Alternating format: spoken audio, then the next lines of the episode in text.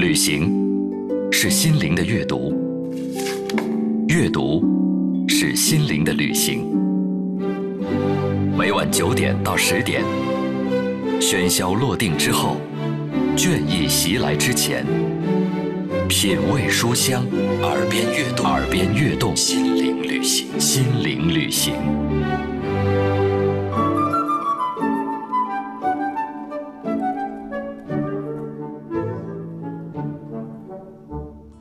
耳边悦动，心灵旅行。每天晚上九点到十点，喧嚣落定之后，倦意袭来之前，小马都会带领各位来分享一本好书。今天我们带来的是安宁的乡野闲人。在泰山的脚下，有一个叫做孟家庙村的小村庄，一个八零后的女孩一直生活在这里，直到长大成人。她就是安宁。关于乡野闲人的创作出征，安宁这样说：关于这个村庄。它带给过我一些美好或者不美好的回忆，刻在人生的源头，并且融入到我的血肉当中，最终成为我生命的一部分。所以，我要用文字记录下这些曾经的个体，就像记录下自己人生中的一小段的时光。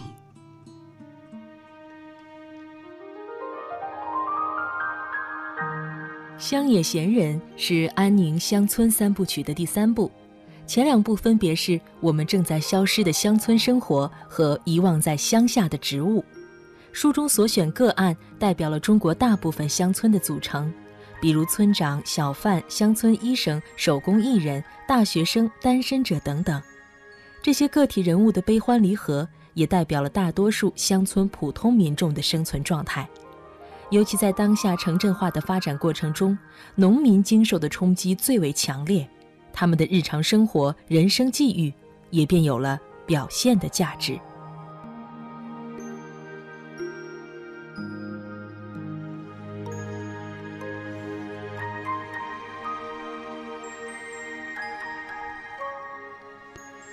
在安宁的笔下，在这个小小的圈子里，在他的笔下，总有一些些许的波澜和温暖。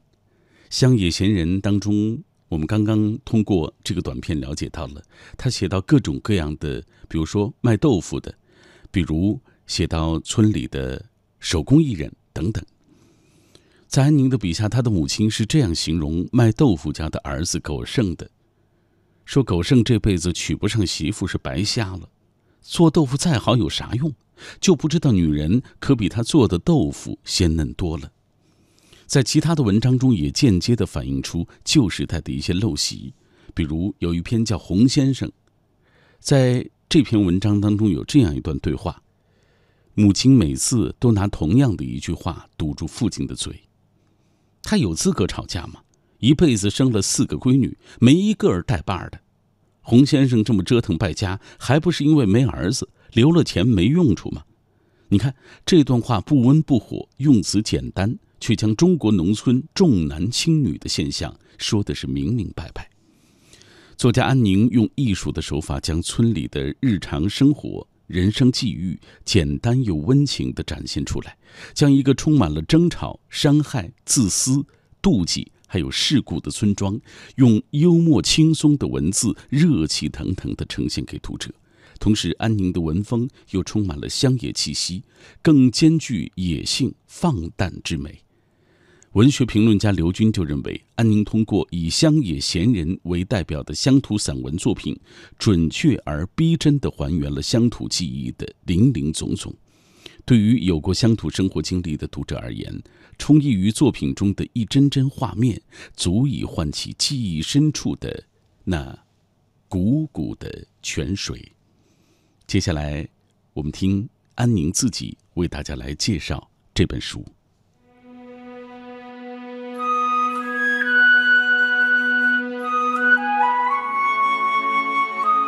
是《乡野闲人》的作者安宁，《乡野闲人》这本书是我近五年来继《我们正在消失的乡村生活》和《遗忘在乡下的植物》这两本书之后对乡村新的观察。我用这三本书完成了我对乡村生活、乡村植物动物和乡村人的记录与描写。三本书共同组成了我十七年来的写作生涯中最为重要的乡村三部曲。关于乡村三部曲的写作，灵感来的其实非常突然，但三本书中所有的故事都早已在我的生命中根深蒂固。我只是打开窗户，将它们从心里搬运到纸上。乡下二十多年的生活经历，让我无论行至何处。都无法清洗掉这段生活的印痕，它们化为我的血肉，又像强大的梧桐的根系，四通八达地扎进我的身体。不管我写还是不写，我都将无法绕开人生中的这段行程。对于故乡的情感，我想不能用简单的爱或者恨概括。故乡在我的心里是一个知晓我一切秘密与疤痕的人。我只有跟他保持一定的距离，才能安静地书写与他相关的一切。就像当我写作《乡村三部曲》的时候，我已经在离家千里的内蒙古的呼和浩特定居，故乡的人事与纷扰都锁在了记忆之中，所以他们是安全的、稳妥的。而作为创作的素材，他们也终于抵达瓜熟蒂落的时刻。《乡村三部曲》中的所有文字。都是我的童年视角中的乡村生活，野性的、世俗的、吵嚷的、鸡零狗碎的，甚至粗野的。我不想美化生活，我只负责记录。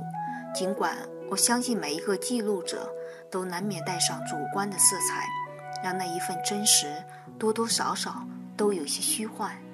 如果有人问起这是否真实的生活，我想我会回答是的。那是我心中的真实，历经了很多年，被时光与记忆一起发酵之后的真实的味道。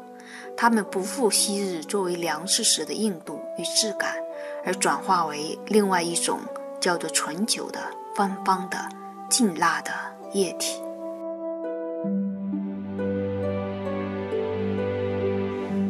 刚才我们听到的就是安宁自己对于这本书的一个介绍啊，故乡在他的心里有那样的分量。当然，他说了，故乡里有他美好和不美好的所有的一切，他是知晓他所有秘密的唯一的地方。作者安宁，中国作家协会会员，已出版长篇小说与作品集二十五部，代表作品有《聊斋五十壶》《笑浮生》。我们正在消失的乡村生活，遗忘在乡下的植物，获首届华语青年作家奖，二零零九年度冰心儿童图书奖，第二届全球华人短片剧本大赛最佳剧本奖，第十一届内蒙古索隆嘎文学奖等多种奖项。作品《走亲戚》入选二零一五年度全国散文排行榜。图书《遗忘在乡下的植物》入选中国作协二零一六年度。重点作品扶持项目，《试婚》入选出版原创推新工程，繁体版在台湾等地发行。乡村是大多数中国人的故土，在日趋现代化的今天，却注定是被遗忘和被忽视的区域。这片广袤的乡野之地发生过什么？有过什么记忆？来来往往过多少卑微的生命？你知道吗？谈到《乡野闲人》这部书的创作，安宁这样说：“他说，我在这本书中所写下的这些熟悉的村人，他们在我的生命中扮演着这样的角色。我熟悉他们的日常，却说不上有多么喜欢。他们用闲言碎语给予我伤害，但也因此勾连起我整个敏感、焦虑又孤独的童年。这样的烙印刻在人生的源头，并且融入到我的血肉当中。”最终成为我生命的一部分，所以我要用文字记录下这些曾经鲜活的个体，就像记录下自己人生中的那些美好而难忘的时光。我以三本书的容量承载我与故乡之间的爱恨情仇，我将那些烙在我生命中的疼痛、恐惧、挣扎。自卑、焦灼，一一梳理。而我所选择的写作的色调，则是与复杂情感相反的幽默、自嘲与嬉笑。好像一切过往在我的生命之中都无关紧要，轻若鸿毛。我想，只有如此，我才能一层一层揭开乡村的面纱，看清其间与我一起生活过的村民的喜怒哀乐。消失的是世事，永存的是人情。所以，不管是在我们正在消失的乡村生活一书中，写作走亲戚、串门子、放电影、秋收、赶集等乡村生活，还是在遗忘在乡下的植物一书中，描写乡村的玉米、麦子、高粱、棉花等植物，及麻雀、蚂蚁、壁虎、青蛙等动物昆虫，还是在乡野闲人一书中。关于乡村各色人物的描写，我的视角始终不曾离开过与春种秋收和鸡鸭牛羊密切相关的人情世故。乡村孕育了繁茂的生命，也孕育了千百年来中国人独特的田园世界。乡村是静寂的，因为泥土里的植物是悄无声息的；乡村又是喧哗的，因为隔墙有耳，院墙。嗯，好，我们刚刚已经听到来自安宁的一部分的介绍，接下来我们就打开这本书，跟大家来分享安宁笔下的这些村里人的故事吧。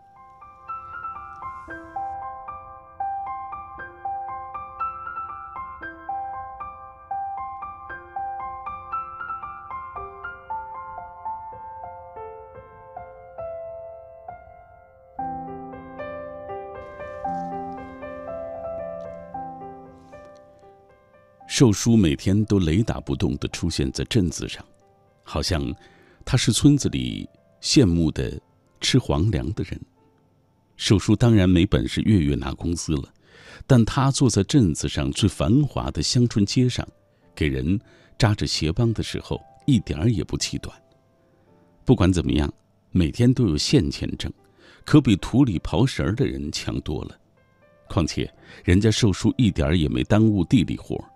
几亩地的收成丝毫不比谁家少几麻袋，所以这算是寿叔开辟的第二职业。他每天挣的那些钱，也因此被村子里的人所眼红，称之为“酸钱儿”。到底是挣钱的人肩膀酸，还是牙齿酸，还是眼红的人心里酸，我也不太清楚。反正母亲一跟父亲吵架的时候，就拿寿叔能挣俩酸钱儿做例子。每每都将父亲刺激的眼珠子发红，发疯的牛一样。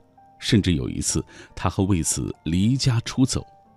但回来的时候，到底还是像母亲说的那样没出息，一分酸钱儿也没挣回来。所以，寿叔坐在那个小凳子上，等着十里八乡的人借赶集的日子来找他修鞋的时候，是颇有吃上了国库粮的骄傲的。可不是吗？谁让寿叔跟身后小卖铺的胖女人处得好？他的摊位恰好就可以摆在人家支起的窗户下，那厚实的木窗，春天挡雨，夏天遮阳，冬天防雪，秋天的风来了，寿叔还可以进小卖铺里避上一步。当然，每天收工的时候，寿叔修鞋的所有家事也一并交给小卖铺保管。比起那些每天。哼哧哼哧拉着一板车瓜桃梨，到集市上大太阳底下站一整天的小商贩，骑着自行车轻松赶集的售书，那可真是享福。所以他给人修鞋的时候，总是吹着口哨，歌曲还都是颇流行的，比如“年轻的朋友来相会”或者“请到天涯海角来”。坐在小马扎上等鞋子的人，常常听得入神。就连补鞋机在鞋帮上砸线时发出的轻微的哒哒声，也充满了美妙的节奏感，好像在给寿叔的哨声伴奏似的。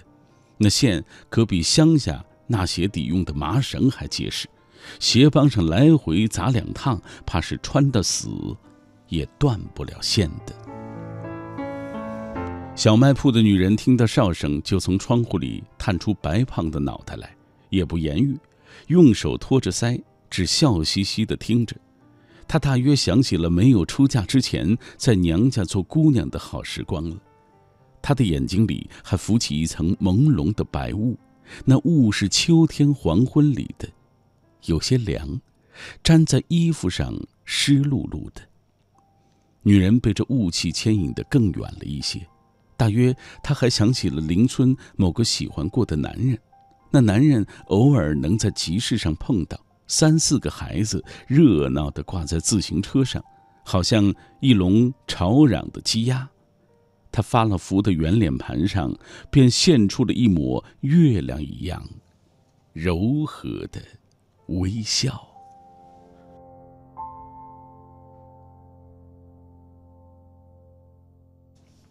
刚才我们为大家阅读的是，在安宁笔下所写的村里人。你看，他笔下的这个村里人特别的活灵活现，记述的也都是他们的日常生活。这些生活当中，有他们的快乐。感伤，有悲悯，有叹息，也有批判。乡野闲人其实不是一曲个人的抒情诗，而像是一面解剖刀一样，它其实是切开了乡村的表面，呈现的是乡村复杂深刻的内核。在当下城镇化的发展过程中，农民经受的冲击是最为强烈的，他们的日常生活。人生际遇也便有了表现的价值。我们的乡土文学需要以有温度和悲悯的笔触去展示乡村普通民众的人生悲欢与命运起伏。书中描写的有些人已经从这个世界上永远的消失了，他们没有墓碑，甚至连坟墓也被夷为平地，没有人记得他们，好像从来不曾来过一样。这正是乡野闲人所要呈现的。这部书里有记录，有抒情，有悲鸣，有叹息，有批判，当然更多的是真实。欢迎大家继续通过微信、微博来跟我们一起分享你在夜色当中听到这期节目的感受，尤其是我们今天的这个话题就是乡村记忆。在进入广告之前，我们来看几条大家的留言。大大又欠说：“村里的人淳朴的很淳朴，狡黠的又太过狡黠。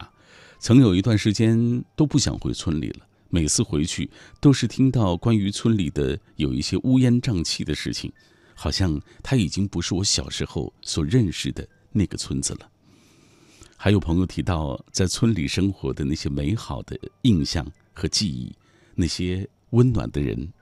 那些善良的人，下半时段我们来跟各位继续来分享安宁带来的乡野闲人。